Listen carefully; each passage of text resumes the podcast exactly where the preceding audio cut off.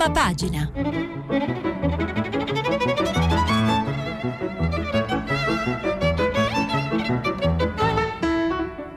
Questa settimana i giornali sono letti e commentati da Angela Mauro, inviata speciale dell'AFPost. Per intervenire telefonate al numero verde 800 050 333, sms whatsapp anche vocali al numero 335 56 34 296.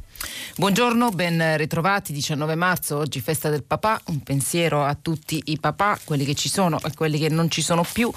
Eh, ve lo dico, oggi è particolarmente duro eh, leggere i giornali, eh, cercheremo di farlo con leggerezza eh, per il bene vostro che ascoltate e mio che ve li racconto, eh, perché si parla eh, un po' su tutte le prime pagine della possibilità che viene appunto diciamo mh, accarezzata o quasi decisa dal governo di un altro provvedimento di blocco totale, blocco totale più vicino, titola in prima pagina il messaggero eh, non è l'unico, abbiamo il Corriere della Sera, il blocco totale andrà avanti e su Repubblica abbiamo proprio un appello agli italiani del Ministro degli Interni eh, Luciana Lamorgese, siate responsabili, sono i giorni cruciali, è il titolo di apertura, restate in casa, solo così possiamo fermare il virus. E io partirei proprio da qui, dall'appello eh, della titolare del Viminale che in questo articolo firmato da Tommaso Ciriaco e Alessandra Ziniti su Repubblica eh, eh, dice appunto eh, nuovi divieti se non c'è responsabilità. Vado a leggere almeno la, la, le, l'attacco di questo, di questo articolo. Un giorno al massimo due e poi il governo deciderà se intervenire ancora con un'ulteriore stretta sulle misure di distanziamento sociale per fermare la crescita dei, dei contagi. Palazzo Chigi si aggrappa alle timide parole di fiducia del Comitato Tecnico Scientifico Pacifico dopo la leggera frenata dei contagi di ieri, ma c'è ancora troppa gente per strada, come testimoniano gli 8.300 cittadini multati ancora ieri e se ci sarà bisogno di nuove limitazioni, come chiedono molti amministratori delle regioni più colpite, il governo è pronto a vararle. Sono giorni cruciali per contenere la diffusione dell'epidemia, tanti gli sforzi messi in campo, ma ora ancora di più ognuno di noi, nessuno escluso, deve impegnarsi perché questa emergenza sanitaria possa essere superata dice a Repubblica la ministra dell'Interno Luciana Lamorgese, che lancia un appello che ognuno di noi diventi controllore di se stesso, anche al fine di evitare eventuali ulteriori restrizioni. Questo significa che ognuno di noi deve saper utilizzare consapevolmente quegli spazi di movimento che ora sono consentiti, evitando però stili di vita superficiali e disinvolti che mettono a rischio anche la salute dei propri cari e quelli dell'intera cittadinanza dalle nostre scelte individuali dipende il il bene di tutti. L'articolo su Repubblica eh, continua. Eh, lo potete andare a leggere lì, io passo a altre questioni che riguardano sempre appunto eh, questa, mh, mm, questo pensiero, questa tentazione che mi sembra più di una tentazione del governo di varare altre misure restrittive eh, per cercare di limitare i contagi e vado a prendere il Corriere della Sera che eh, ha una, diciamo, un articolo proprio su, sul Premier, le mosse di Conte, eh, firmato da Marco Galluzzo, inevitabile allungare il blocco totale, è il virgolettato in, nel titolo, pronti a tutelare le aziende strategiche. Di questo parleremo però tra un po'. Eh, comunque, anticipazioni su quanto potrebbe succedere già entro il weekend le trovate un po' su tutti i quotidiani alimentari e jogging, allo studio nuove regole, questo è il titolo dell'articolo di Fiorenza Sarzanini sul Corriere della Sera, perché appunto come avrete capito già ieri dagli annunci del, di, di, di, del ministro dello sport Vincenzo Spadafora c'è anche, c'è anche la possibilità non, di, vietare anche lo jogging nel parco perché troppe persone frequentano i parchi in questo periodo e, e, e non, non, non è una cosa positiva ai fini del contenimento della pandemia. Eh, vado avanti sempre sulle cose italiane, poi facciamo una pagina diciamo un po' più approfondita sull'Europa e eh, le misure economiche allo studio.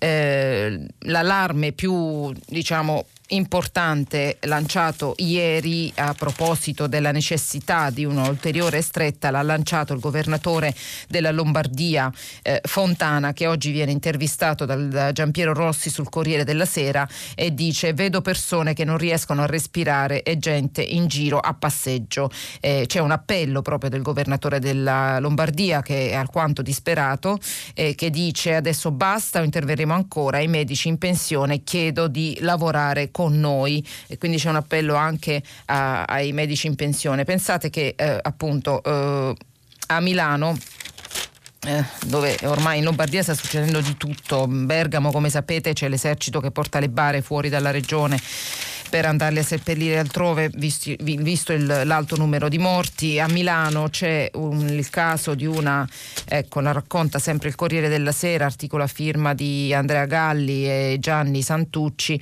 il caso della casa, scusate il bisticcio di parole, casa di riposo di sette piani con 200 degenti, eh, eh, gli anziani in trappola con il virus, il titolo di quest'articolo, sono già 16 le vittime, la, la disperazione di medici e infermieri, eh, sono isolati lì dentro con il Covid, si stanno infettando eh, tutti. Eh, martedì pomeriggio, leggo da questo articolo sul Corriere, due anziani sono rientrati dall'ospedale, rimandati in casa di riposo con la stessa diagnosi, positivi positivi al Covid-19. La donna era in dialisi, l'uomo è morto alle due di notte, il quindicesimo morto oppure il sedicesimo. Medici e infermieri sono devastati dalla fatica e dalla tensione, anche tenere quel conto non è agevole. Se il coronavirus entra in una casa di riposo può essere uno sterminio, dice un medico eh, appunto al Corriere eh, della Sera. L'articolo continua e ci racconta appunto di questo caso che è diventato un po' come il caso paragonabile secondo me al caso della Diamond Princess, la crociera, la nave da crociera dove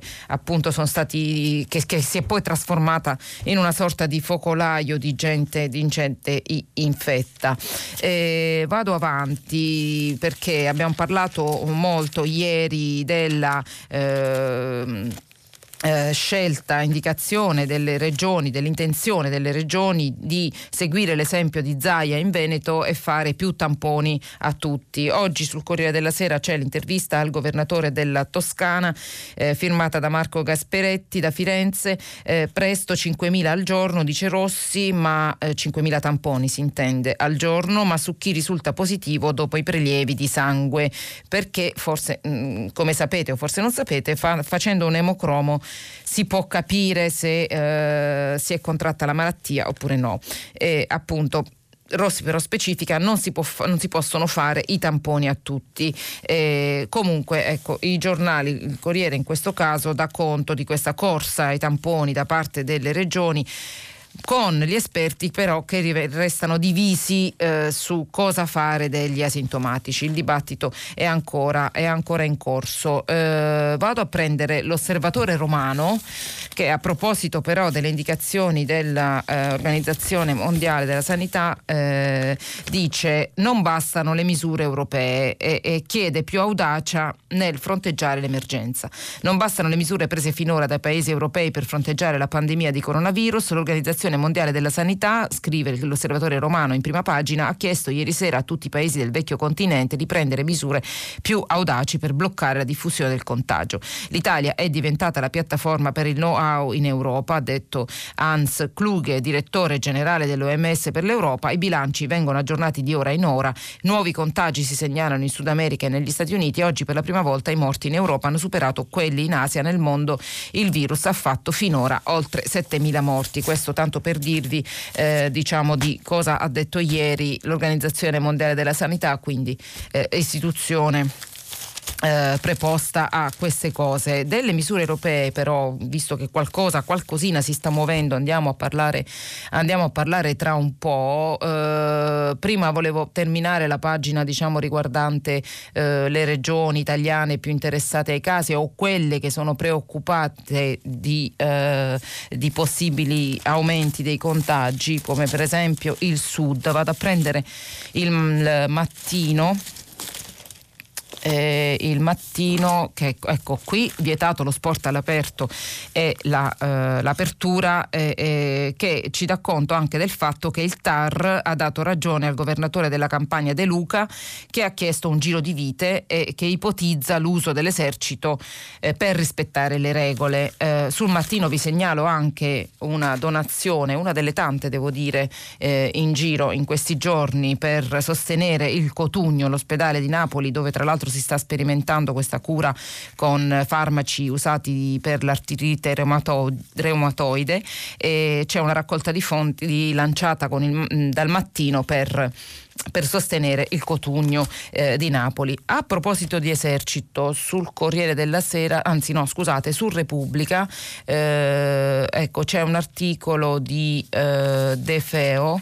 che ci dice come sta, siccome sono molti gli ascoltatori che hanno chiamato chiedendoci come viene utilizzato l'esercito in questi giorni e se non sia il caso di utilizzarlo di più. Eh, articolo di Gianluca Di Feo a, su Repubblica, l'esercito più soldati nelle strade, 7.000 ci sono già e ora cambiano missione. E, ehm, l'articolo ci spiega che nelle città italiane sono schierati 7.000 militari, quelli dell'operazione Strade Sicure contro il terrorismo. Per avere un termine di paragone, la Spagna ne ha appena messi in campo solo 2.600 momento e da noi, scrive Di Feo su Repubblica, ora bisogna riconvertirli alla guerra contro il virus. Sorvegliare monumenti chiusi e zone turistiche deserte è diventato inutile. Ieri otto camionette sbarravano ancora le vie intorno al Colosseo, desolatamente vuote. Bisogna cambiare missione e la decisione spetta ai prefetti. Staremo a vedere quello che succederà. Intanto ieri a Bergamo eh, nella notte, appunto, come riporta Repubblica, ma non solo Repubblica, un po' tutti i quotidiani, una colonna di mezzi militari appunto eh, ha trasportato le salme eh, di persone morte, le salme da cremare, da cremare altrove. Eh, mh, Andiamo avanti, eh, cominciamo ad aprire altri risvolti di questa storia infinita, purtroppo sembra infinita, del coronavirus. Eh, abbiamo accennato un po' nei giorni scorsi al dibattito in corso che per carità adesso in questa fase non sembra proprio cruciale e centrale, ma secondo me lo è perché insomma abbiamo il divieto di uscire di casa ma non di pensare e pensare al nostro Stato di diritto, alla nostra democrazia, al funzionamento delle nostre istituzioni democratiche. E a proposito di questo questo sul Corriere della Sera c'è una riflessione di Sabino Cassese, costituzionalista, che ci ricorda perché lo Stato non può fermarsi e, e fa diciamo, tutto un elenco delle situazioni di emergenza, dalle guerre soprattutto, in cui appunto eh, eh, le istituzioni non, non si arrendono e non si arrende la Costituzione, dice Cassese, non tollera discontinuità, interruzioni, pause, non si arrende alle malattie. Finché non si riuniscono le nuove Camere sono prorogati i poteri delle precedenti. In caso di guerra la durata delle Camere può essere prorogata. I poteri del Presidente della Repubblica sono prorogati se le Camere sono sciolte. Il meccanismo stesso di rinnovo della Corte Costituzionale fa sì che non ci siano interruzioni o pause. Per antica e simbolica tradizione il Ministro dell'Interno a metà delle vacanze estive, il 15 agosto, si rega a visitare una, delle, una sede delle forze dell'ordine. Lo Stato non si ferma, non tollera ferie o malattie in omaggio a uno dei suoi principi fondamentali, quello di discontinuità. Cassese poi ricorda che appunto concludendo la, il, suo, il, suo, commento sul Corriere della Sera che ci troviamo ora appunto in, queste, eh, in, una di queste giunture critiche gli organi costituzionali, gli apparati della difesa e dell'ordine pubblico, le persone addette ai rapporti con l'estero, chi gestisce i servizi essenziali, trasporti, elettricità, comunicazioni, il circuito dell'informazione, giornali, radio, televisione, edicole, per non parlare di quelli che sono in prima linea, gli operatori sanitari indipendentemente dalla natura pubblica o privata fanno parte parte di quel nucleo essenziale senza del quale non solo lo Stato stesso, ma la società tutta intera non potrebbero sopravvivere. Tra questi, in prima fila, il Parlamento, che quella società rappresenta e che eh, ha la difficile ricerca di un modo per coniugare il rispetto del diritto alla salute dei suoi membri e il dovere di far sentire la voce della società nelle istituzioni. Voi che vivete sicuri nelle vostre tiepide case, per ripetere le parole di Primo Levi, non potete dimenticarlo. È ovvio che questa eh, aggiungo io, è una riflessione riferita al dibattito in corso su se far riunire eh, le Camere e il Parlamento in seduta per ehm, approvare i decreti varati in emergenza dal governo oppure no, arrendersi alla, contagio, alla, alla, alla paura del contagio e quindi trovare un modo per votare online. Mi sembra che Cassese propenda per la, la prima ipotesi, come ci ha fatto anche capire il Presidente della Repubblica Mattarella e come sottolinea sempre sul Corriere anche l'editoriale di oggi oggi di Massimo Franco, eccolo qui, eh, che dà conto appunto eh, del, de, del, dibattito in corso su questo, un po' sotterraneo per carità rispetto a tutte le altre notizie più preponderanti di, giorno, di questi giorni. Il titolo della nota giornaliera di Massimo Franco sul Corriere è Un Parlamento aperto come garanzia per tutti. Eh, andiamo avanti. Io a proposito di eh, questi argomenti di restrizione delle libertà, blocco totale, a proposito del fatto appunto che non ci è impedito di pensare. Volevo segnalarvi un blog che abbiamo pubblicato ieri su HuffPost a firma di Nadia Urbinati, che come sapete è professoressa di teoria politica eh, alla Columbia University, eh, che il cui titolo è, ed è molto interessante secondo me, Non arrendiamoci a tacere e obbedire. Ed è una riflessione che appunto su, sulla responsabilità dei cittadini e di chi ci governa. Eh, scrive la Urbinati dove sta la responsabilità delle istituzioni che oggi minacciano di prendere misure ancora più rigorose. La scienza non ha tutte le certezze, quanto durerà la temporanea limitazione eh, della libertà ed è eh, appunto una riflessione sul fatto che comunque al netto di tutto sarà anche necessario restare in casa, eccetera, ma finora non abbiamo sentito una parola di autocritica da parte di chi ci governa, chi ci ha governato governato negli anni passati su tutti i tagli alla sanità che hanno operato, eh, che hanno operato prima. E, e, inoltre si operano appunto restrizioni alle nostre libertà sulla base di eh, incertezze della scienza perché nessuno conosce molto di questa malattia e quindi è tutta una sperimentazione, è difficile trarre conclusioni, appunto si può solo cercare di ragionare insieme su queste questioni eh, confrontando chiaramente le varie opinioni in tutta tranquillità.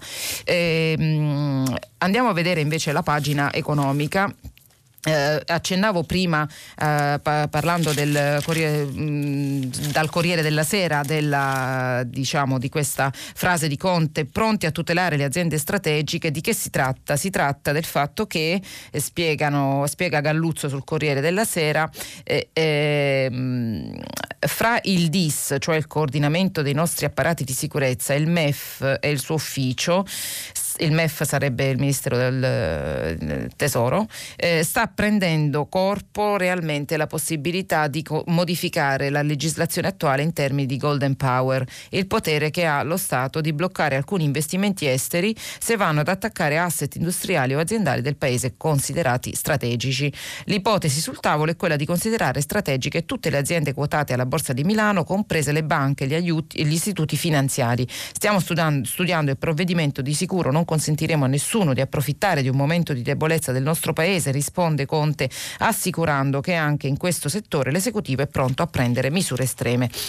Ecco però, mh, parlando di questi argomenti c'è la verità che apre su uh, una, um, un articolo del decreto Cura Italia varato lunedì scorso dal governo che secondo la verità eh, ci sono diciamo, eh, riflessioni anche su altri media su questo, aprirebbe e spalancherebbe le nostre reti informatiche a Huawei, ai cinesi, sapete Huawei, grande azienda cinese, eh, campione in 5G che spaventa anche gli americani per le sue capacità tecnologiche e scrive la verità in prima pagina, ci allontana dagli USA. Di che si tratta? Eh, pagina 2 e 3 della Verità, il giornale eh, diretto da Maurizio Belpietro, sono eh, dedicati a questo argomento e cioè al rischio che eh, questo articolo, se non sbaglio il 75, sì, l'articolo 75 del decreto Cura Italia apra la possibilità di eh, gare diciamo d'appalto più semplificate, gare d'urgenza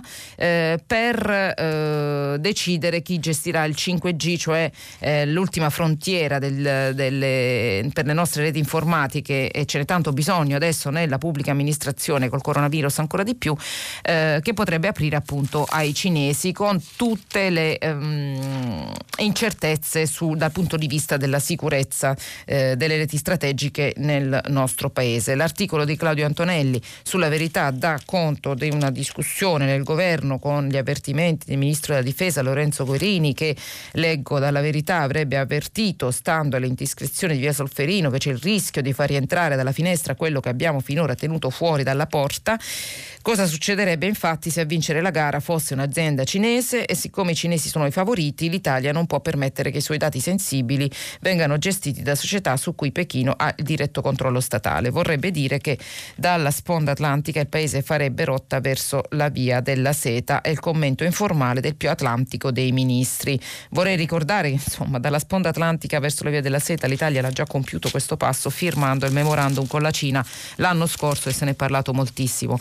Eh, cambio argomento, su Repubblica c'è un sondaggio, il Vodiamanti però ci dice nel frattempo che la fiducia nel governo non è mai stata così alta, lo trovate a pagina 12 e 13 della Repubblica, eh, dove si dà conto del fatto che secondo appunto questo mh, Atlante politico mh, firmato dal Ilvo Diamanti su Repubblica, il eh, Premier Conte avrebbe un gradimento pari al 71% a marzo rispetto rispetto al 52 di febbraio in crescita, Giorgia Meloni che supera Salvini dal, 50, dal 46 di febbraio al 52 di marzo, mentre Salvini eh, passerebbe dal eh, 44 al 46, comunque superato dalla Meloni. Terzo posto, dopo Conte e Meloni, Luca Zaia al 48%. Eh, poi ci sono altre domande mh, mm, rivolte a questo campione di studio, eh, il giudizio, c'è il giudizio su diversi attori in campo, mh, mm, il più premiato è il sistema sanitario, eh, poi se, se, stesso ognuno si premia per, per i, comportamenti, i, comportamenti, individuali che si assumono, la protezione civile, il governo eccetera. E eh, nella diciamo la parte che riguarda come si è comportata l'Italia rispetto agli altri paesi europei, eh, il 46% dice meglio, il 34% dice molto meglio, quindi ampia maggioranza promossa l'Italia dagli stessi italiani che appunto si stringono eh, intorno al governo e a Conte, eh, titola eh, Repubblica. E, e, allora, vi dicevo prima della pagina più economica, io vado a prendere il foglio dove c'è un editoriale di Guido Tabellini, se troviamo il foglio in questa montagna di giornali, eccolo qui. Allora, Guido Tabellini, eh, come sapete, economista che eh, scrive eh, la BCE stampi moneta per aiutare i paesi sotto attacco ed evitare la fine dell'euro. Serve un impegno a massicci acquisti di titoli di Stato per sopperire a carenze di liquidità. Lo shock sarà molto profondo, più del 2009 e eh, io non ho tempo adesso perché voglio leggervi anche altre cose, segnalarvi almeno anche altre cose eh, su altri giornali, ma l'articolo è interessante, lo trovate sul foglio e ci dà la possibilità di eh, dirvi quanto è successo a Francoforte questa notte eh, eh, proprio in casa BCE diciamo che la governatrice Lagarde è corsa un po' ai ripari dopo le gaff dell'altro giorno che hanno fatto schizzare lo spread in alto e le borse in basso. Eh, cosa è successo? Lo andiamo a leggere dal messaggero, articolo di Antonio Poglio Salimbeni. Eh, la mossa della BCE pronti 70, 750 miliardi per difendere l'euro. Eh, è successo che questa notte c'è stato un vertice di emergenza a Francoforte con l'intero board collegato in videoconferenza. La presidente dell'Euro Eurotower, eh, Eurotower scusate, niente limiti, azioni straordinarie per tempi straordinari. Eh, si tratta insomma per stringere quantitative easing da 750 miliardi, massimo impegno per l'euro, acquisto di titoli sovrani eh, appunto eh, pari a questa cifra qui che saranno condotti sino alla fine dell'anno e includeranno tutti i tipi di asset, scrive Antonio Poglio Salimbeni sul messaggero, che vengono comprati sul mercato secondario normalmente da anni dalla BCE, con una precisazione molto importante. Mentre per l'acquisto di titoli del settore pubblico il parametro di riferimento continuerà ad essere la quota di capitale delle banche centrali nazionali nella BCE, gli acquisti del nuovo programma saranno condotti in modo flessibile. Ciò permetterà fluttuazioni nella distribuzione dei flussi di acquisti nel tempo tra classi di titoli e tra giurisdizioni. Eh, oh, sulle, eh, su cosa dovrebbe fare l'Unione Europea, cosa si dovrebbe fare ora? C'è un'interessante riflessione di Carlo Cottarelli eh, sulla stampa Carlo Cottarelli, sapete che ha giocato un ruolo molto molto importante nelle ultime crisi di governo, era quasi premier come si diceva, eh, strenuo difensore della necessità appunto di ridurre la spesa, ex ha detto la spending review, eh, di, di, di, ridurre il debito. Cosa scrive sulla stampa? Scrive eh, eh qualcosa si muove in Europa, Eurobond l'opzione di Bruxelles. E vado a leggere una parte di questo articolo che è un po' di una disamina di quello che è stato fatto dalla Commissione e e, e, e, arriva a chiedere a fare un passo in avanti pur dando conto dello sforzo della Commissione europea di usare tutti i margini di flessibilità possibili e anche di dirsi pronta a sospendere proprio le regole del patto di stabilità e crescita che effettivamente si possono dire, e lo dice anche Cottarelli, sono, nel giro di pochi giorni sono state asfaltate dall'emergenza coronavirus nonostante che gli stati nordici europei non abbiano ancora diciamo, digerito la cosa. Eh, però Cottarelli dice è sufficiente tutto questo? Eh, c'è un aspetto, leggo dalla stampa, che resta problematico e riguarda la reazione dei mercati finanziari di fronte allo shock economico e all'aumento dei deficit pubblici. Ieri il tasso sui BTP decennali ha continuato a crescere chiudendo al 2,7% il livello più alto del, dal 2014, eccezione fatta per il periodo tra la fine del 2018 e l'inizio del 2019 quando il tasso salì al 3% per effetto delle decisioni decisioni prese dal governo giallo-verde. Negli ultimi giorni è persino aumentato il tasso di interesse sui Bund tedeschi, pur restando negativo. Occorre quindi fare di più per evitare che allo shock economico si aggiunga anche uno shock finanziario. Tre cose possono aiutare. La prima, lo ricordo ancora una volta, sarebbe quella di iniziare a sostenere l'economia europea attraverso deficit finanziati con emissioni di debito comune, gli eurobond. Al momento sembra politicamente difficile difficile, ma durante la crisi del 2011-2012 si fecero cose che apparivano inizialmente impossibili. Secondo, sarebbe importante aumentare in modo più significativo gli acquisti di titoli pubblici da parte della BCE e questo lo salto perché abbiamo visto che stanotte c'è stato un vertice di emergenza che ha preso delle importanti decisioni in questo senso.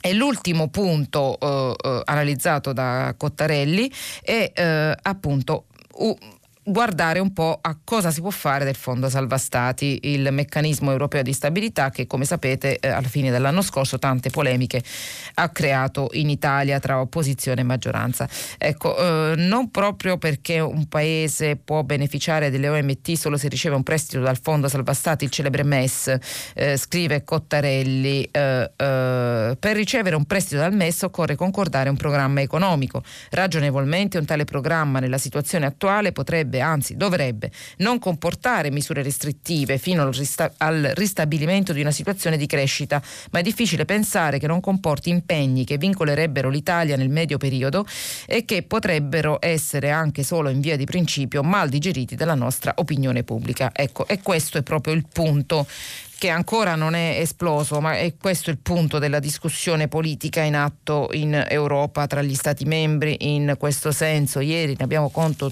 ne abbiamo dato conto sull'AFPOS, c'è stata una mossa, mossa, politica della Commissione Problemi Economici del Parlamento Europeo per eh, ipotizzare un utilizzo dei fondi del MES che sono 410 miliardi di risorse fresche pronte per essere utilizzate eh, per eh, prevenire, per, per, aiutare gli stati in difficoltà con l'emergenza crisi, cioè non arrivare sull'orlo del default per, per intervenire con il MES, ma aiutarli prima e senza condizioni, cioè senza tagli draconiani per tradurcela eh, eh tra di noi. Sulla stampa, sempre parlando di Europa, c'è un'intervista di Marco Bresolini inviato a Bruxelles al Presidente del Consiglio europeo, Charles Michel, Michel che dice nessun paese può farcela da solo, serve la solidarietà di tutta l'Europa. Ed è importante che in questa intervista anche Michel ammetta che mh, primo si sta pensando all'utilizzo del fondo salva stati che dice è uno strumento possibile eh, e, e, la seconda cosa è che eh, Michel dice torneremo a parlare di Eurobond nel vertice della prossima settimana.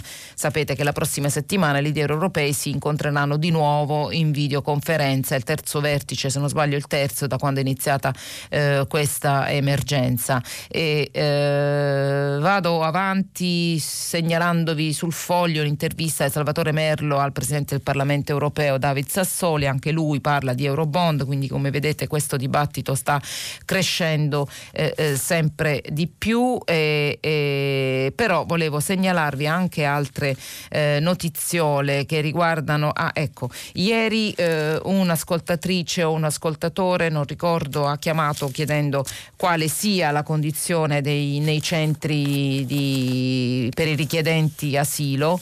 il manifesto apre proprio su questo oggi con un titolo in prima I fantasmi del virus eh, si rischia l'effetto Diamond Princess l'allarme dei sindaci sulle condizioni dei centri per richiedenti asilo camerate fino a 10 persone. Mancano le misure minime per evitare il contagio braccianti stranieri dimenticati e preoccupa la situazione dei campi rom. Trovate articoli a pagina 2 e 3 del messaggero su eh, la situazione difficile pericolosa e preoccupante per tutti in questi, in questi, nei centri per immigrati. E, e legandomi a questo argomento vado a prendere il riformista che anche se ne occupa, però in particolar modo si occupa, eh, scrive in eh, prima pagina, titolo di apertura, eh, del rischio fallimento, agricoltura rischio fallimento perché ci sono gli immigrati in fuga. E c'è una riflessione di Piero Sanzonetti, il, il direttore, che dà conto del fatto che eh, adesso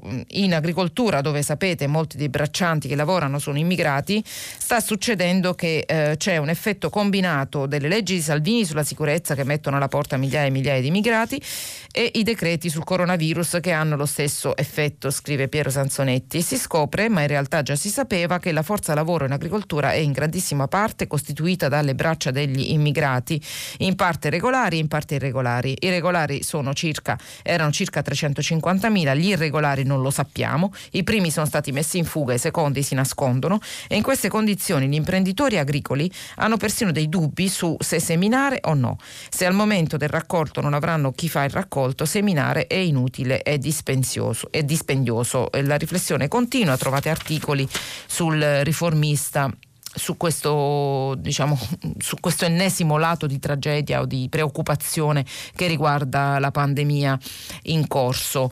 Oh, eh, ieri vi avevo parlato dell'apertura del Fatto Quotidiano sui... Ehm, sui medici assenteisti al Cardarelli di Napoli. C'è un giallo su questa questione, pare che non sia così, o che comunque il fatto dice che eh, rischia chi li ha denunciati, eh, cioè questo eh, primario dell'ospedale che si chiama Ciro Mauro, che è stato addirittura appunto in qualche modo messo in chiesta per la sua denuncia che riguardava 249 disertori, leggo dall'articolo firmato da Antonello Antonello Caporale Vincenzo Iurillo sul Fatto Quotidiano ha accusato 249 disertori e il Cardarelli lo imbavaglia. Ciro Mauro afferma, conferma, il capo dell'emergenza ribadisce quanto ho detto non è frutto di fantasia, mi zittisco, c'è un'inchiesta in corso. Vedremo, vedremo come andrà a finire. Ehm, eh, sì, ho tempo per segnalarvi eh, eh, sì, una, qualcosa che riguarda la Russia, dato che ieri, ieri un'ascoltatrice ha chiamato chiedendoci ma com'è la situazione coronavirus in Russia.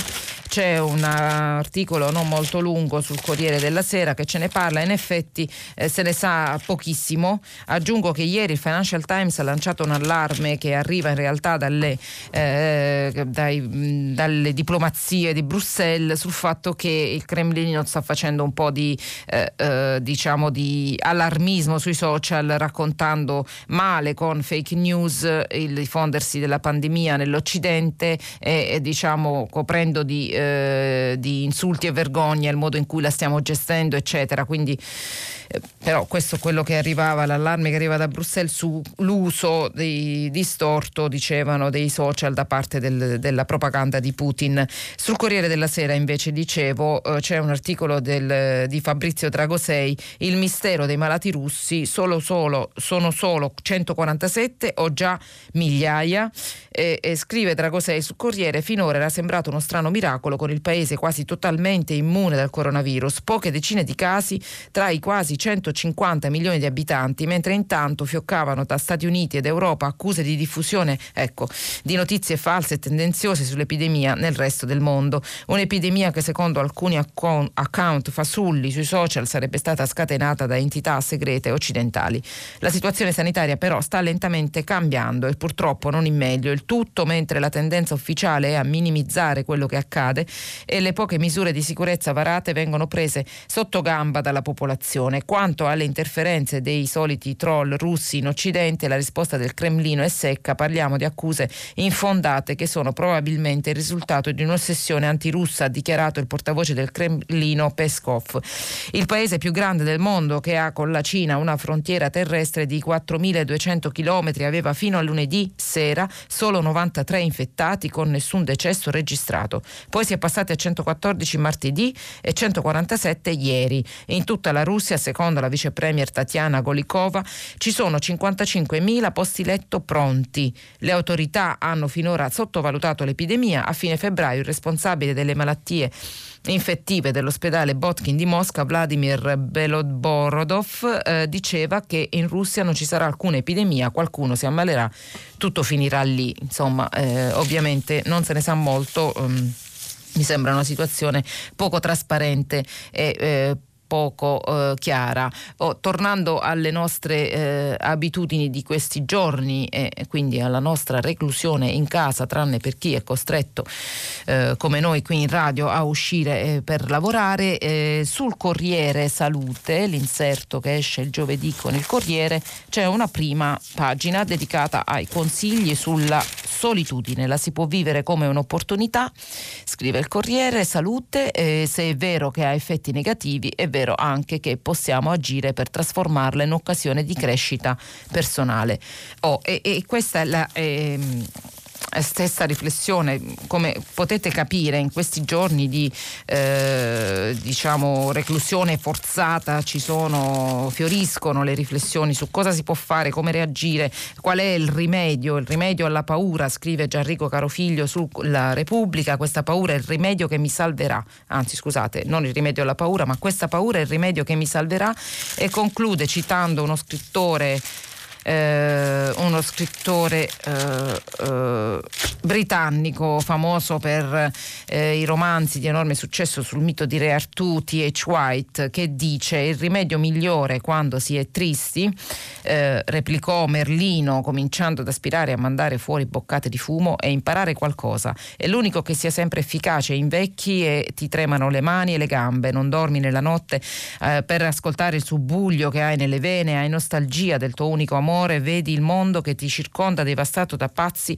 malvagi, oppure sai che nelle cloache mentali di gente ignobile il tuo onore viene calpestato. In tutti questi casi vi è una sola cosa da fare, imparare. È l'unica cosa che la mente non riesce mai ad esaurire, da cui non si lascia mai torturare, che mai teme o di cui mai diffida, di cui mai si pente. Imparare è il rimedio per te, imparare è il rimedio per tutti noi. Scusate, immagino che queste cose ve le leggerà anche Nicola La Gioia nella rassegna culturale che seguirà a prima pagina, però io lo faccio anche per diciamo, alleggerire la mia parte che è un po' più in questi giorni particolarmente difficile da, eh, da raccontare e da ascoltare. Ed ecco perché, come ogni giorno ormai, vi vado a leggere il caffè di Gramellini sul Corriere della Sera che eh, espone dei pensieri un po' più... Ehm, un po' più leggeri, ci, fa, ci strappa forse anche un sorriso su tutta questa storia eh, tragica. Eh, eh, mi spieghi, papà, è il titolo del caffè di oggi, la rubrica di Gramellini sul Corriere della Sera. Oggi sarebbe la festa del papà. In questi giorni di contagio e disagio il mestiere di genitore consiste nel mettersi una maschera sopra la mascherina, sorridere senza far trapelare l'ansia e tenendo alto lo scudo dell'ironia per proteggere la prole dalle radiazioni della paura e da quelle non meno letali della retorica. Si moltiplicano gli appelli dei VIP a restare a casa e a volersi bene, ma il pensiero corre a coloro che abitano in massa dentro due camere e cucina e non hanno ancora sbattuto la testa contro il muro né contro un coinquilino. Eroi. Per il resto non si capisce più nulla. Il fratello di mio figlio ha visto dal balcone due fidanzati che si tenevano per mano e mi ha chiesto: Si può? Credo di no, gli ho spiegato, altrimenti tutti camminerebbero vicini dicendo di stare insieme. Bisognerebbe portarsi appresso il certificato di residenza o inventarsi quello di innamoramento. Ma in casa tu e la mamma potete darvi la mano? Ho fatto il vago, dicendogli che per ora il papà ah, il Papa scusate, ha liberalizzato le carezze ai nonni. Quindi posso andare a casa di nonna e darle una carezza? Non ci provare nemmeno, ho risposto, rischiando la scomunica. Quando torno a scuola è l'altra domanda. Se lo chiedono tutti, i genitori più dei figli, però nessuno ha capito che cosa deve accadere perché ciò accada. Il vaccino? E se ci volesse un anno? Il calo della curva del contagio? E se risalisse appena riprendiamo a uscire? Ma queste domande davanti ai piccoli è meglio non farsele e continuare a sorridere, un po' come Benigni nella vita è bella, diciamo così. E sempre per sforzarci di sorridere un po' a Repubblica, eh, a pagina 11, c'è un, tutto un racconto di Maurizio Crosetti sulle multe che sono state fatte a chi passeggia in giro eh, e non dovrebbe farlo e le scuse che vengono eh, diciamo eh, raccontate ai poliziotti, ai carabinieri e alla gente che ferma chi sta in strada eh, del tipo lei mi ha cacciato da casa oppure devo giocare la schedina eh, le scuse insomma di chi va a spasso. Ne dà conto Repubblica in questo articolo di Maurizio Crosetti dicendo appunto che un ragazzo a Zocca in provincia di Modena ha detto che voleva vedere dove abita Vasco Rossi. Eh, quindi vado a leggere una parte visto che abbiamo ancora tre minuti di tempo. Eh, eh, la mia ragazza mi ha cacciato di casa, voglio vedere dove abita Vasco, sto andando a giocare la schedina, se non faccio due passi non prendo sonno, si è appena rotto lo smartphone, il pane in questo paese è più buono, la, il virus delle scuse non esiste immunità di gregge, siamo tutti così creativi, così fantasiosi, a volte appena un po' patetici. L'immane tragedia è anche un film di Alberto Sordi.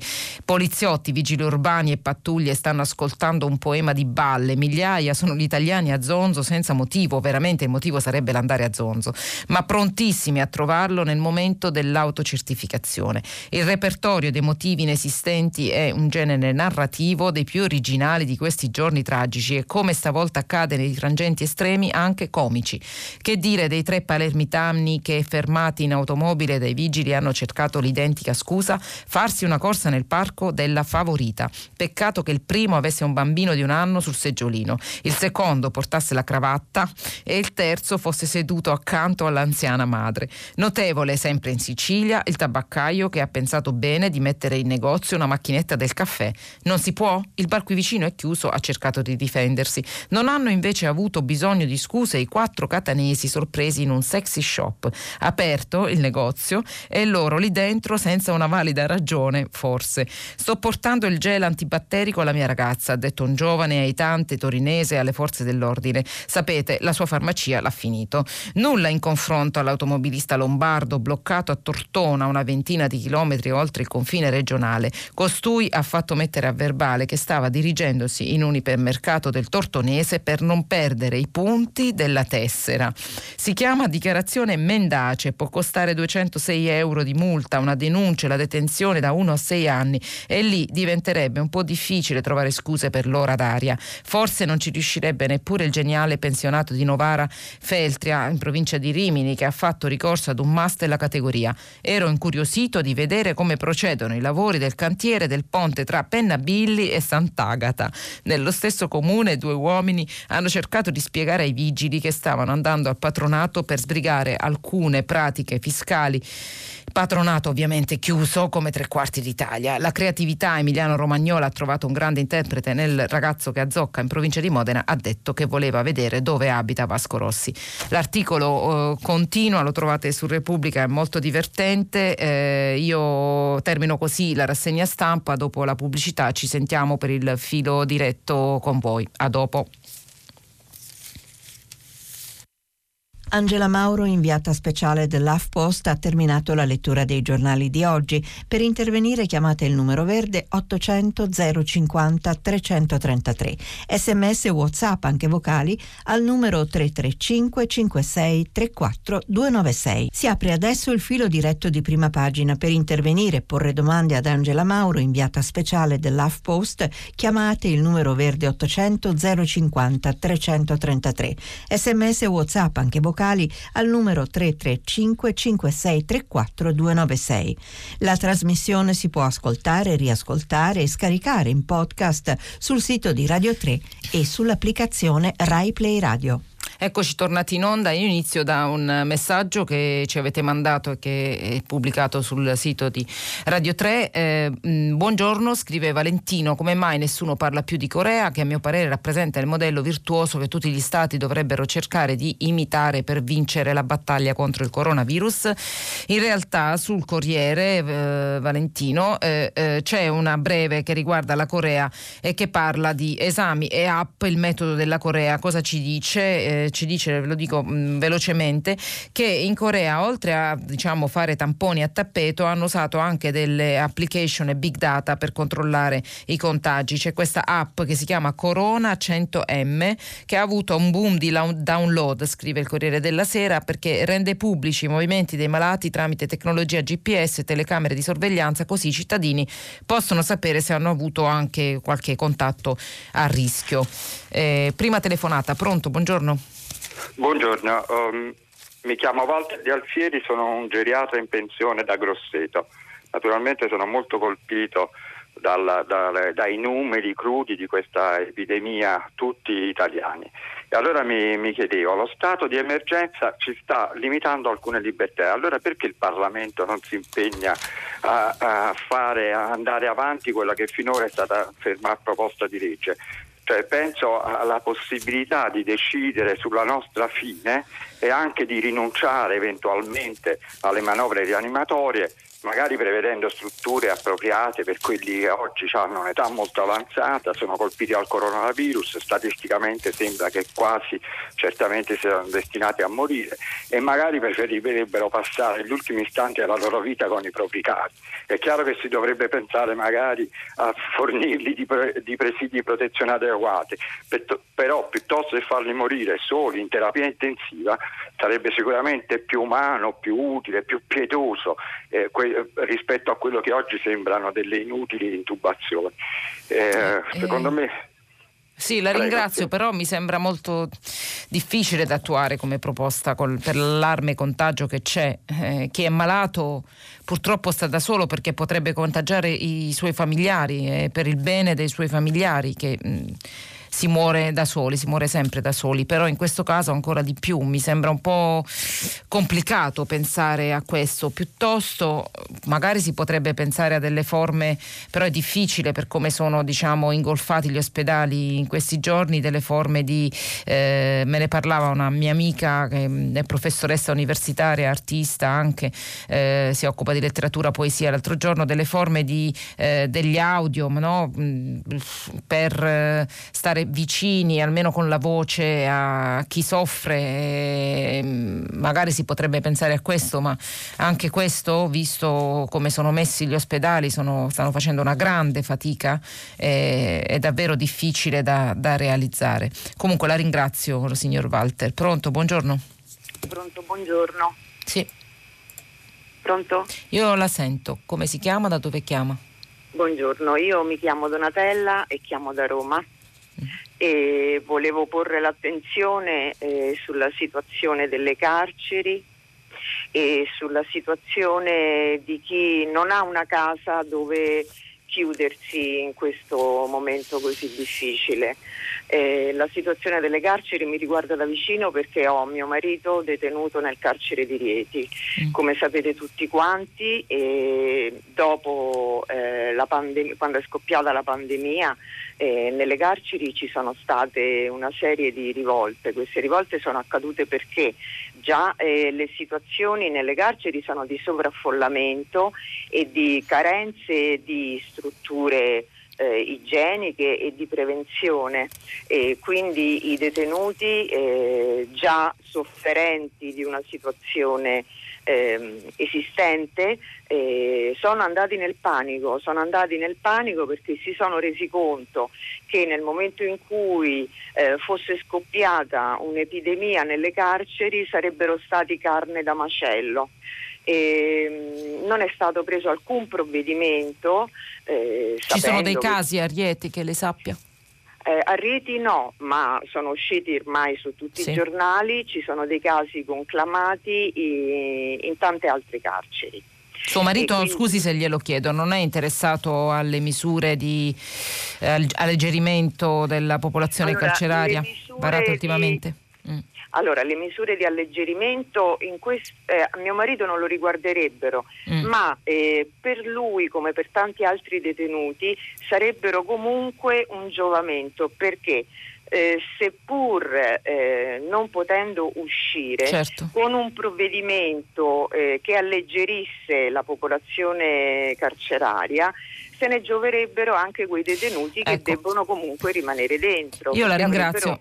La ringrazio, infatti lei, ha ragione, però c'è, c'è stato un provvedimento che riguarda eh, alcune migliaia di persone che sono, diciamo, hanno una pena residua, se non sbaglio, fino a un 18 mesi ancora da scontare, che possono diciamo, beneficiare di permessi per trascorrerla ai domiciliari, uso di braccialetto elettronico, eccetera, nel decreto che è stato appena approvato, tanto che Salvini ci sta investendo una discreta polemica eh, sopra, anche se appunto secondo me è, è, è un provvedimento che soprattutto in questa fase è, molto importante ed è molto positivo, anzi avrebbero dovuto pensarci anche prima di questa fase di emergenza. Io approfitto della sua riflessione per segnalarvi che sul dubbio, giornale eh, diretto da Carlo Fusi, eh, segnalano però a proposito di questo che eh, dei braccialetti elettronici per controllare appunto i detenuti che usciranno dalle carceri per trascorrere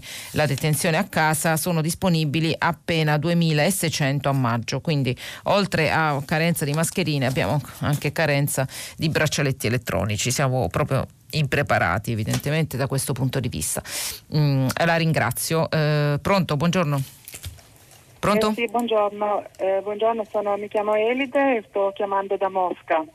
Ah, eh, buongiorno. Sono una pittrice e insegno educazione estetica qui a Mosca. ah, ci dica un po'. Sì.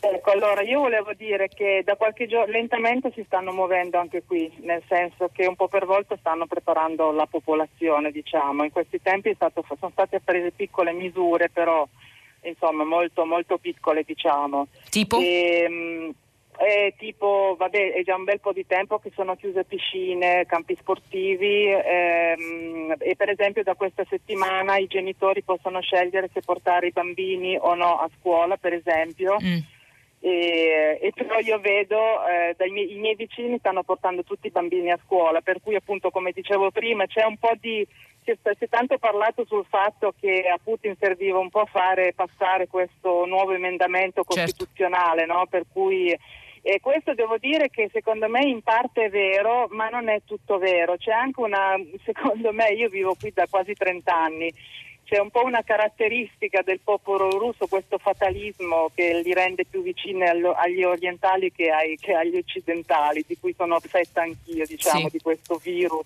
fatalistico. Sì. Per cui in parte c'è anche questo, lo dimostra il fatto che nonostante che abbiano chiesto ai genitori appunto dare la scelta ai genitori, praticamente tutti stanno portando, quasi tutti stanno portando i bambini e i ragazzi a scuola, ecco, tanto per dirle, no? Mm-hmm. Io qui sotto ho il gioco parchi dei bambini, non è, cioè, tutti quindi è come se non ci fosse, non, come se non, non ci fosse nulla. Ecco, ecco quindi non eh, c'è... Comunque, non c'è una, eh, una, percezione da parte della popolazione che il governo, che Putin stia sottovalutando la questione, secondo lei? Ma guardi, in parte sì, sicuramente, dipende molto dalle, dalle, persone. Guardi, io lavoro in una struttura molto grande che è un orfanatrofio di Mosca. Mm-hmm. E per esempio lì è già quasi due settimane che non li fanno più uscire, nel senso so, cioè, la preoccupazione c'è e c'è una, una, parte di popolazione che sì, eh, pensa e convinta che sta sottovalutando la cosa, sì, mm. sì sicuramente, anche secondo me eh, è, è, sottovalutata la cosa. Cioè qui si mischiano varie cose, capito? È molto difficile poi capire dove finisce una cosa e dove, dove inizia l'altra. Mm. Eh, perché se fossero molto impauriti, cioè io proprio giudico dal mio cortile, no? cioè, sì. guardo fuori dalla finestra e vedo i miei vicini che portano i bambini a scuola, nonostante che la settimana scorsa abbiano già detto che se i casi aumentano, uh-huh. qui i casi di morte non sono, per ora no, ufficialmente non ce ne sono casi di morte, uh-huh. loro dicono, diciamo, no? Ehm, però appunto se ci fosse molto allarme le, i genitori non porterebbero i bambini a scuola, capito cosa voglio, cosa, cosa voglio dire? Ecco, sì, certo, se ci, fosse, se ci fosse, un un'indicazione del popolo. È un atteggiamento del popolo e mi sembrava molto interessante la riflessione che ha fatto sul fatalismo del popolo russo e che si vede eh, molto nella letteratura russa per chi l'ha praticata. Eh, eh, mi ricordo, se non sbaglio, di un capitolo del libro di Lermontov, un eroe del nostro tempo, che si chiamava proprio Fatalist. Oh, eh, sì, I russi, sì, i russi sì, è vero, sono, sono, un po' così, eh, sono un po' eh, roulette russa, diciamo così.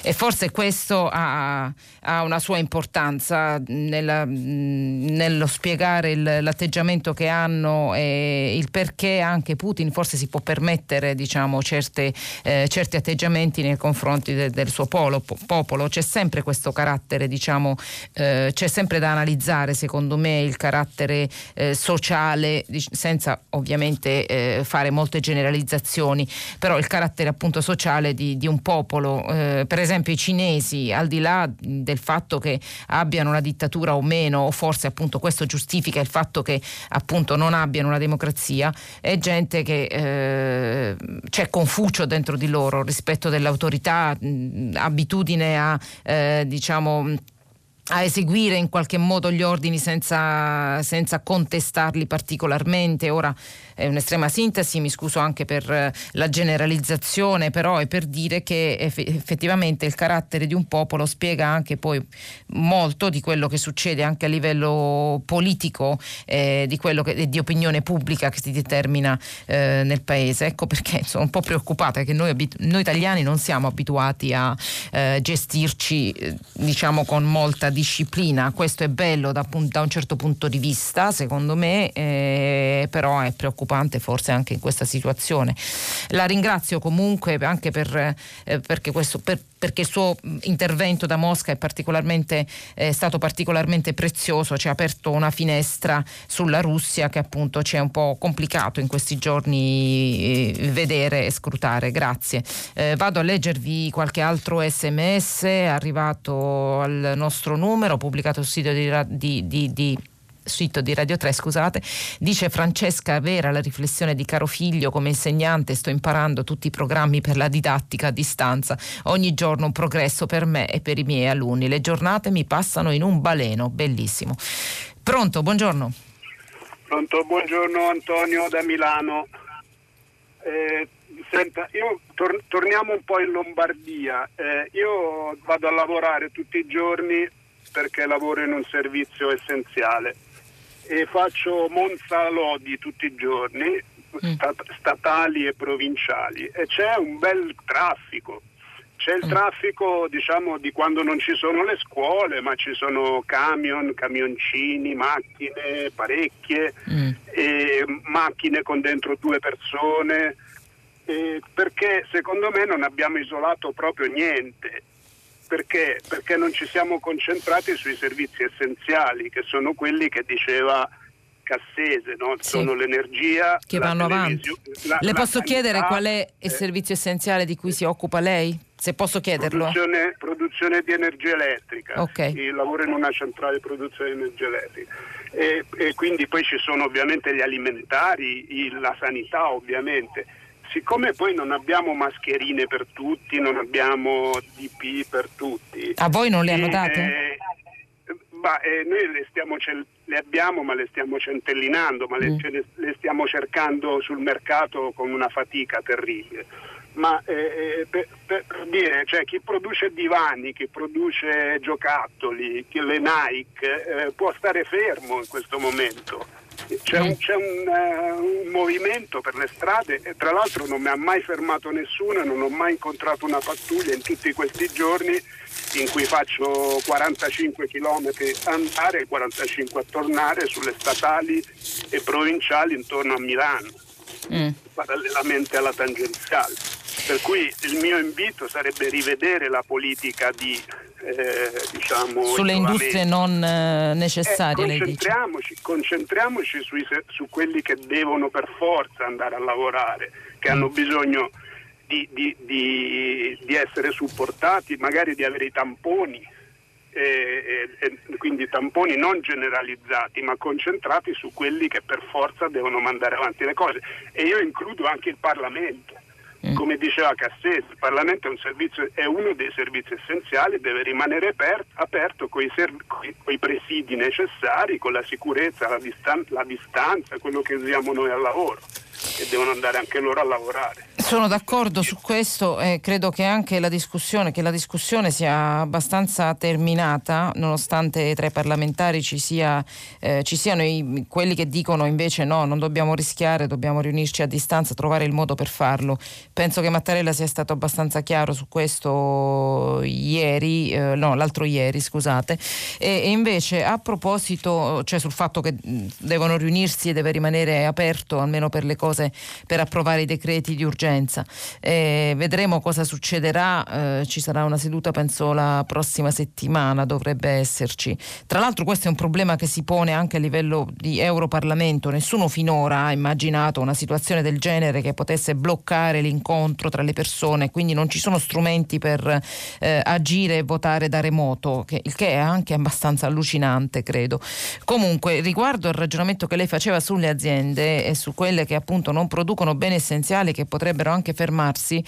Pensi che eh, c'è un articolo sul Corriere della Sera che dà conto del fatto che eh, molte aziende, anche grosse, si, sono, si stanno già riconvertendo sui prodotti che servono di più, sui quali c'è più domanda in questo periodo.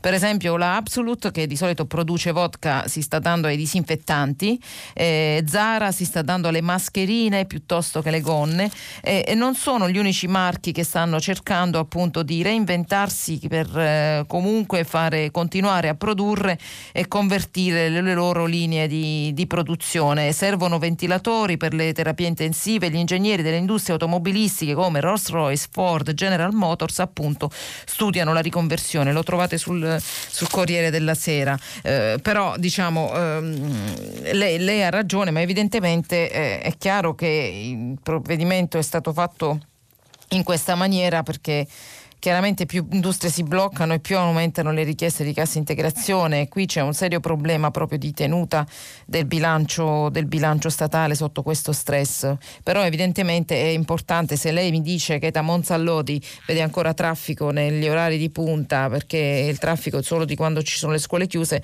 eh, è, è, è, evidentemente forse preoccupante, preoccupante o comunque quantomeno contraddittorio con i, i, i divieti decisi dal decreto tutto.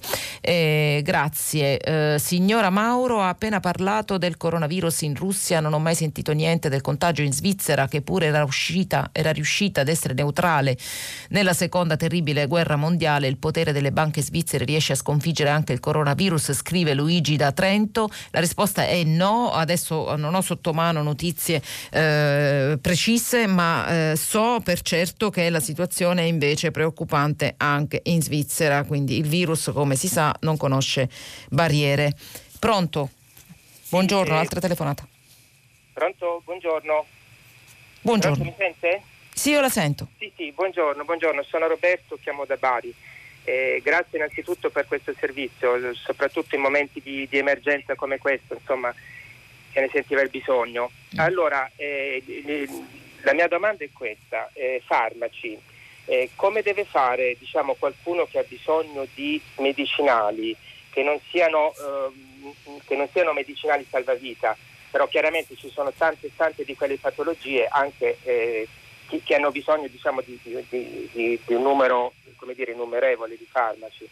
Allora io pensavo che con la ricetta dematerializzata che eh, qui in Puglia è stata istituita insomma, diversi anni fa, la cosa potesse funzionare in questo modo, cioè io chiamo il mio medico, eh, gli, gli, gli, mi faccio preparare la mia ricetta ricorrente insomma, per la mia patologia, eh, questa ricetta poi compare direttamente sul, sul terminale insomma, sì. della farmacia, quindi io vado in farmacia e ritiro la cosa.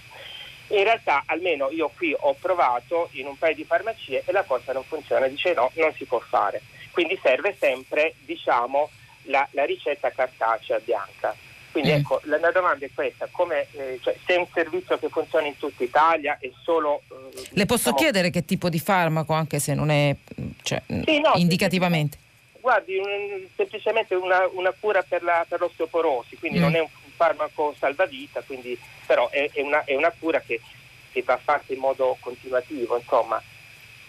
Non so, guardi, eh, io per esperienza diretta non ho provato, eh, però so eh, di familiari che hanno appunto esigenze non proprio identiche alla sua, ma di questo genere, che non hanno avuto problemi a ritirare i farmaci quindi non so, provi a chiedere in più farmacie, però io so di casi che non hanno riscontrato le stesse problematiche. Mi auguro che sia risolvibile anche il suo caso, non, non le so dire altro al momento. Grazie e buona giornata. Pronto? Sì, buongiorno, buongiorno. Mi sente? Io la sento, sì, buongiorno. Buongiorno, sono Paola e chiamo da Rieti e ho chiamato il riferimento, sto chiamando il riferimento alla telefonata della signora di poco fa sì. per quello che riguarda la casa circondariale di Rieti. E vorrei eh, diciamo, dire la mia in quanto io fino a cinque mesi fa ho lavorato in quella casa circondariale come infermiera quindi eh, ah. chi più di me in questo momento ah. può parlare di fino a quando scusi? fino a giugno dello scorso anno okay. ho, lavorato sette anni lì sì. dentro come infermiera professionale mm. Allora, volevo un attimino rettificare alcune cose, che eh, i detenuti non sono chiusi 24 ore su 24 perché questo nostro è un carcere a vigilanza dinamica, mm-hmm. il che si traduce nel fatto, eh, avrete sentito anche Salvini questi giorni che ne parlava, sì che i detenuti sono praticamente eh, liberi all'interno della casa circondariale, all'infuori della notte ovviamente, uh-huh. e del momento in cui noi infermieri passiamo la terapia. Mm. Ecco, per il resto della giornata i, i ragazzi sono liberi, diciamo così, chiamiamoli così. E, oltretutto sono eh, tutelati da tutti i punti di vista, anche perché eh, questa, questa, questa casa circondariale ha un direttore che è molto comprensivo nei loro confronti, uh-huh. quindi, ehm, quindi, praticamente cerca di agevolarli in, in tutto e per tutto, così come così come anche gli agenti di polizia penitenziaria. Mm. Sono eh, persone che vengono ascoltate, eh, godono di una, di una, vigilanza psichiatrica quotidiana psicologica quotidiana, mm. eh, libero accesso all'infermeria per qualsiasi tipo di, di, di problema loro possano avere. Eh, appunto perché è un carcere a vigilanza dinamica, quindi non ci sono orari, non c'è, non c'è assolutamente niente. E non c'è un problema la... di sovraffollamento, che era il no, problema di cui parlava la signora? No, no, No, il problema, tra virgolette, di sovraffollamento si è creato dopo la, eh, la sommossa, mm. nel senso che questo tipo di, di casa circondariale eh, è Mm, diciamo, eh, distribuita, eh, le celle sono distribuite su tre piani, primo, secondo e terzo piano. Mm. Il primo piano è stato completamente distrutto, quindi hanno dovuto ridistribuire per il momento eh, gli ospiti eh, del primo piano eh, tra il secondo e il terzo. Quindi forse in questo momento c'è un, un, diciamo, un momento di disagio, mm. diciamo così. Mm. Ma fino a quando ci sono stata io, eh, c'erano anche delle celle con, uh, da quattro con due detenuti, con okay. un detenuto. Mm. Eh, resta comunque il fatto che ci tengo, ci tengo tantissimo, dato che comunque eh, sono stata lì, ho passato sette anni della mia vita lì, a specificare che nessuno è mai stato trattato male, nessuno è mai stato costretto a cosa o costretto in cella, ecco, al di mm. là di motivi disciplina- disciplinari che può capitare, insomma, mm-hmm. no?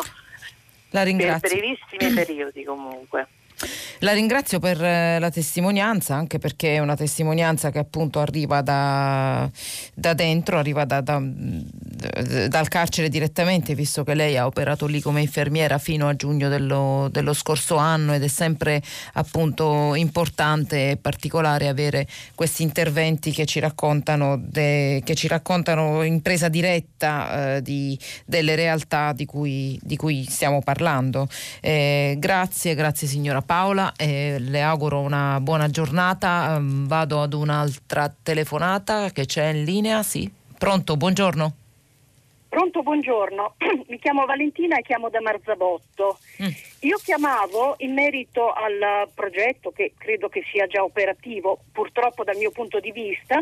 La Regione Lombardia so che vuole monitorare i movimenti dei cittadini utilizzando praticamente monitorando i telefonini. Lo no? sta già facendo lo sta già facendo. Ecco, io penso che sia molto lontano dallo spirito della Costituzione. Io credo che la democrazia non sia un lusso mm. e se cominciamo a ragionare in termini del fine giustifica i mezzi, noi possiamo arrivare dovunque, possiamo arrivare anche alla pena di morte, voglio dire. Mm. Io penso che Mm, si parla di privacy, io preferisco parlare di integrità e dignità della persona, ma anche delle stesse istituzioni, perché io penso che anche le istituzioni si degradano se cominciano a spiare le persone, se si riducono sì. a questi mezzi. Credo che, che sia stato trascurato in questi ultimi anni quando parlo di educazione civica non parlo solo dell'educazione nelle scuole, sia stato trascurato questo importante collante della democrazia che è il senso civico e è stata lasciata via libera all'individualismo, al consumismo sfrenato. Invece ehm, la democrazia non deve chiedere obbedienza, questa è propria delle dittature, deve chiedere l'osservanza di norme condivise e quindi io penso quando usciremo da questa emergenza oltre ovviamente a rafforzare la sanità, che sarà sicuramente la prima cosa, dovremo Speriamo, lavorare sul senso civico. Ecco, sì, eh, infatti lei ha ragione del motivo per cui prima ci tenevo a citare questa riflessione di Nadia Urbinati pubblicata ieri su HuffPost e approfitto della sua telefonata per segnalarvi un altro articolo che eh, insomma mi sembra interessante a questo proposito di Gianfranco Past- Pasquino, sempre su HuffPost, pro, mm, che è il mio giornale, eh, professore emerito di scienza politica all'Università di Bologna, che appunto scrive su quanto da lei, eh, eh, quanto, quanto, lei ha descritto, cioè sulla, su, sulla nostra democrazia. Il titolo del blog è Non basterà l'autorevolezza di un uomo solo eh, e scrive Pasquino ad una gravissima emergenza spesso la risposta politica consiste nella richiesta e nell'imposizione di comportamenti consoni, disciplina, sobrietà, altruismo. Consiste anche nell'accentramento del potere decisionale in poche mani, addirittura una sola. La visibilità e il potere si accompagnano alla responsabilità. In democrazia chi ha acquisito il potere di decidere verrà chiamato a rispondere delle decisioni da lui prese.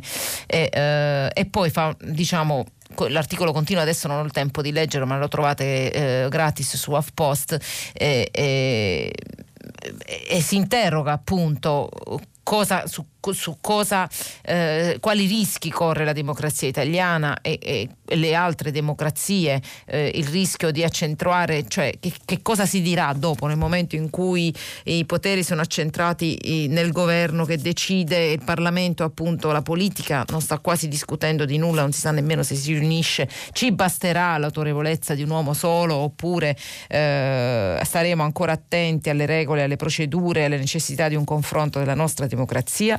Sono argomenti importanti e per questo la ringrazio della sua telefonata perché appunto, ripeto, per me è importante eh, parlarne e non dimenticarceli nemmeno in questa fase di emergenza.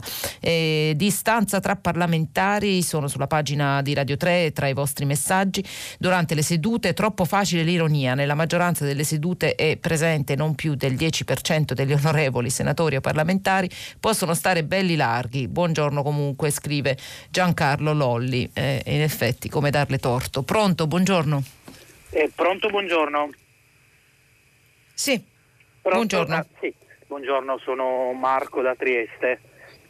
E chiamo mm, beh, in merito al tema delle carceri, eh, forse più in generale rispetto alle risposte sociali in questo periodo. Eh, io mi occupo, mm, beh, lavoro per una mh, mm, grossa ONG italiana e mi occupo di progettazione sociale. Il, il problema delle carceri in questo mh, eh, momento, ma insomma diciamo ormai da diversi anni, è sicuramente legato al fatto che circa il 70% delle, della popolazione carceraria eh, spesso non ha un domicilio e quindi non può fruire di quelle che sono le misure. Misure, altern- sì, misure alternative alla detenzione. Eh, non è un caso che alcune realtà, penso alla Caritas, penso alla FIOPS, che è questa federazione degli organismi che si occupano delle persone senza dimora, hanno messo in campo delle progettualità.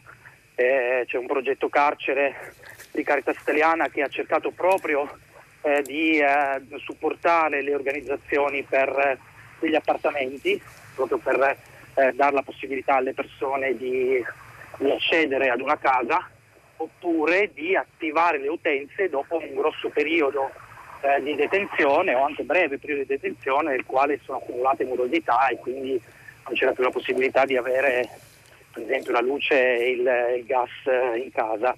La FIOPS che ha questo progetto che si chiama Housing First, prima la casa, proprio per supportare le persone senza dimora, tra cui anche le persone in uscita dal carcere o quelle che possono usufruire certo. di misure domiciliari. Questo è un po'. Quante persone riescono a, mm, diciamo, a trattare?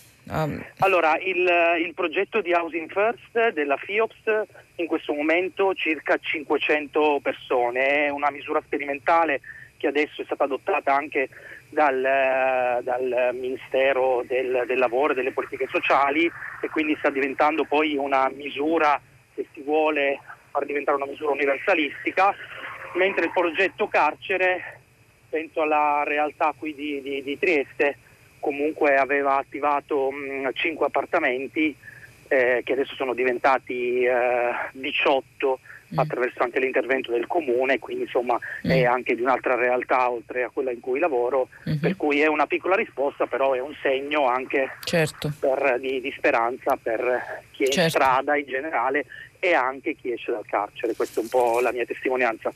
E io la ringrazio per avercela raccontata anche perché magari può ispirare altri modelli in altre città, sicuramente utile, eh, ma come dicevo prima è sempre utile data la situazione di sovraffollamento nelle carceri di cui non parliamo mai abbastanza, eh, è ancora più utile in questa situazione di emergenza. Eh, la ringrazio. E vado a leggere un altro messaggio. In Slovenia hanno fermato tutti i trasporti pubblici, scrive Natasa da Prosecco. Eh, unica eccezione i taxi da disinfettare tra una corsa e l'altra. Eh, tempo, sì, abbiamo ancora tempo. Un'altra telefonata. Pronto? Pronto? Buongiorno. Pronto, buongiorno, sono Adriana da Trieste. Mm-hmm. Volevo dire semplicemente che il problema posto del signore prima delle ricette a Trieste è già attuato da tempo, non solo, ma tutte le visite programmate in ospedale vengono risolte in questo modo. Il paziente invia via mail o via fax i risultati delle analisi all'ospedale, il medico le, cont- le controlla e il giorno stesso che avrebbe dovuto es- essere eseguita la visita medica telefona al paziente e riferisce se è il caso di fare delle analisi superiori, se è il caso di di venire visitato urgentemente oppure lo diciamo, eh, delega il medico, il medico di famiglia. Mi mm. sembra un sistema sia facile da attuare tutti quanti in modo da non intasare gli ospedali, da non rinviare sine die le visite mediche. E volevo dire solo una cosa ancora. Sì. Chi non rispetta le regole, va bene, è un assassino. E qui chiudo. Mm. La ringrazio. Eh, che dire? La ringrazio, un po' forte come dichiarazione, però effettivamente forse sì, c'è bisogno di darci tutti una calmata nella nostra ansia di uscire, forse stare in casa è anche, come scrive caro figlio, un'occasione per appunto imparare, riflettere, imparare anche a farlo, eh, perché forse ce lo siamo dimenticati, i nostri nonni lo facevano, lo hanno fatto durante la guerra, magari insomma è uno sforzo che eh, può insegnarci molto a livello individuale, a livello sociale, può insegnarci la pazienza, forse è una virtù che, ci siamo dimenticati. Eh, grazie, ancora un'altra telefonata telefonata, sì, pronto? Pronto, buongiorno, sono Eliana da Rimini. Buongiorno. Senta, io volevo uh, sì, parlarvi della situazione che ho vissuto io, invece sempre rispetto alle regole da rispettare, mm. di chi non può uh, restare a casa, perché una casa non ce l'ha. Io ero, lavoravo in Alto Adige, ero appunto stagionale e eh, con la, la, legge che hanno fatto ci hanno mandato tutti via. Ora ehm, molti sono riusciti a tornare a casa, molti stranieri si trovano in situazioni in cui le frontiere sono chiuse mm. e eh, non possono effettivamente tornare a casa. Io stranieri colleghi, di dove? Dell'est? Di, di eh, mol, molti nostri colleghi erano dell'est, sì. la maggior parte sono tornati a casa. Io sto seguendo due colleghi che eh, è da cinque giorni che sono in giro per l'Italia e non hanno un posto dove andare. In giro per l'Italia che vuol dire, scusi? Vuol dire che um, l'Austria ha chiuso le frontiere e loro hanno preso un traghetto da Ancona. Uh-huh. Quando sono arrivati si sono sentiti dire che la Grecia aveva chiuso le frontiere e che semplicemente non potevano stare lì queste persone non parlano italiano, parlano tedesco perché hanno sempre lavorato in Alto Adige. E quindi adesso dove si trovano?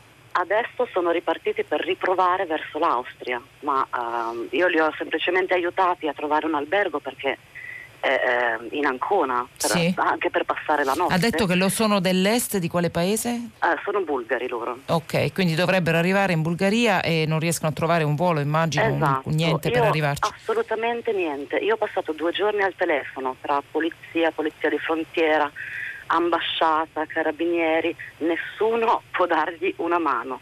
Mm. L'ambasciata bulgara non può fare niente, il Ministero degli Affari Esteri mi ha detto che ci deve pensare l'ambasciata.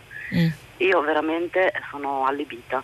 Beh, in effetti mi viene da dire, no, eh, la ringrazio perché ci ha dato una notizia, magari piccola, nel senso che si t- tratta di poche persone, non perché non sia importante, però sì, mi viene da dire che dovrebbe occuparsene il loro paese, l'ambasciata, la, la, l'ambasciata bulgara, perché eh, il governo, anche se come testimoniano le vostre telefonate, ancora il caso non è risolto, però sta cercando di occuparsi dei vari italiani, per esempio studenti in Erasmus che sto, studiano fuori eh, in altri paesi europei e che vogliono tornare in Italia e non riescono a trovare il modo di tornare. Problema ancora non risolto, però appunto da quello che sappiamo il governo se ne sta cercando di occupare. Eh, in questo caso dovrebbe occuparsene anche il loro paese di, eh, di, di, provenienza, come noi ci siamo occupati, che ne so, all'inizio di questa crisi di rimpatriare gli italiani che stavano a Wuhan in Cina, l'ha fatto la Francia, l'hanno fatto un po' tutti i paesi europei. Eh, direi che questo però resta per noi il problema di persone che appunto non hanno una casa, non possono rimanere in casa, stanno in albergo.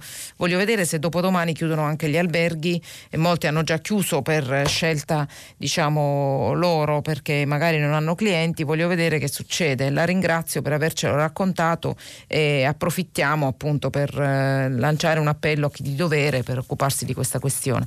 E vado a leggere qualche altro messaggio. Buongiorno, diceva qualche giorno fa un medico di destinare tre o quattro mini iPad alle strutture sanitarie isolate per non far morire le persone senza un saluto o una voce familiare, scrive Margherita da Roma, che è un'idea per appunto far sentire meno sole le persone che sono ammalate, che non possono ricevere le visite dei familiari e degli amici perché sono contagiose. E ancora per i farmaci non ho avuto problemi, ci scrive Laura da Milano, il medico di base mi ha inviato le ricette online e il farmacista me li consegna a fronte dell'esibizione del codice presente sulla ricetta elettronica. Infatti è quello che eh, cercavo di spiegare all'ascoltatore che ha telefonato, se non sbaglio, da Trieste. Abbiamo ancora un'altra telefonata, velocissimi. Pronto, buongiorno, siamo in chiusura. Pronto? Mi sente? Pronto? Sì. La prego ah, di essere stringata, altrimenti sì, non riesco a risponderle. Sì, sì. No, ehm, io volevo soltanto riprendere il tema delle emergenze per, per Come si chiama? Da dove chiama? Ah, mi scusi, eh, Stefania da Roma. Sì.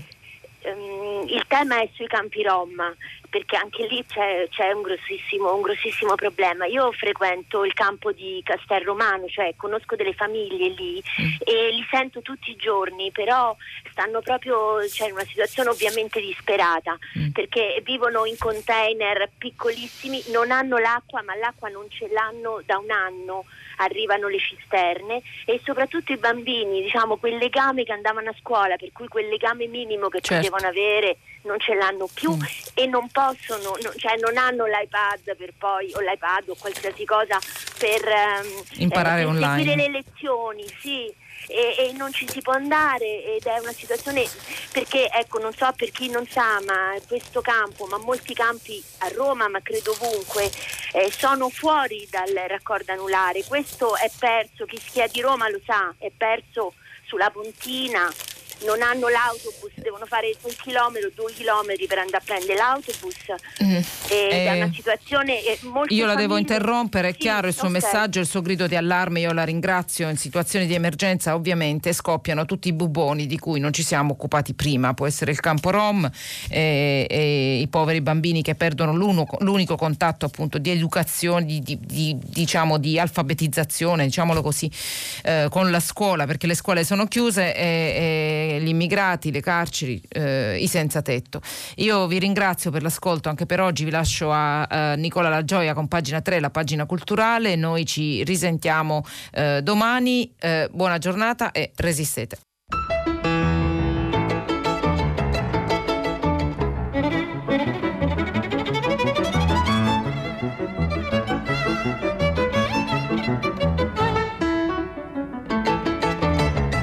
Angela Mauro, inviata speciale dell'HuffPost, ha letto e commentato i giornali di oggi. Prima pagina è un programma a cura di Cristiana Castellotti, in redazione Maria Chiara Beranec, Natascia Cerqueti, Manuel De Lucia, Cettina Flaccavento.